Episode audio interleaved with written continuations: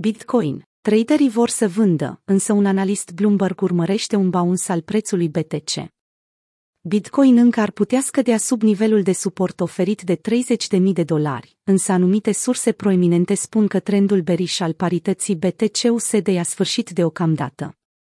Într-un mesaj postat pe Twitter în 25 ianuarie, Mike McClone, strateg senior al mărfurilor pentru Bloomberg, a privit poziția pe care Bitcoin o are față de media mobilă a ultimelor 20 de săptămâni, subliniind faptul că din punct de vedere istoric, nivelurile curente au marcat un punct de cotitură.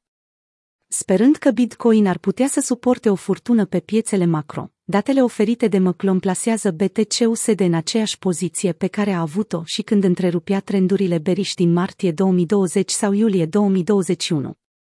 Aceste incidente corespund atât scăderii puternice a piețelor de capital, cauzate de instaurarea pandemiei în 2020, cât și migrării minierilor din China, după ce guvernul a interzis criptomonedele în jurisdicția țării. Având în vedere că Bitcoin este un activ aflat în plină dezvoltare și adopție, cu o capitalizare aflată sub un trilion de dolari, față de piața de capital, care constituie 10 trilioane, este posibil ca cea din urmă să fie puțin cam extinsă iar asta să ofere BTC-ului un avantaj, a comentat McClone. Graficul nostru ilustrează un botom pentru Bitcoin, cu aproximativ 30% sub media mobilă a ultimelor 20 de săptămâni. Traderii au emoții din cauza ratei negative de funding.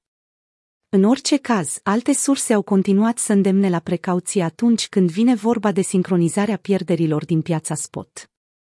Printre acestea se numără și popularul analist Material Scientist, creatorul platformei de analiză Material Indicators. Săptămâna aceasta, el a țintit rata de funding, care, chiar dacă este negativă, nu înseamnă neapărat că va pedepsi și printr-un short squeeze. Văd mereu oameni care discută despre faptul că o rată de funding negativă înseamnă un proces de formare a zonei de bottom, spunea el. Jumătate din sfera cripto Twitter a folosit logica respectivă pentru a susține că 40K reprezintă zona de bottom. Nu s-a dovedit a fi. Graficul acesta arată de câte ori rata de funding a fost negativă, iar în partea de sus se poate observa evoluția BTC. Nimeni nu știe când stabilește BTC bottomul. Uneori e atât de simplu încât trebuie doar să apreciem asimetria dintre potențialul scăderii și al creșterii, a adăugat traderul și analistul William Clemente, recomandând investitorilor să folosească strategia de CEA. După cum am zis și ieri, nu cred că asimetria favorizează o scădere, acum că suntem la 30 K. Potențial de scădere 20 K.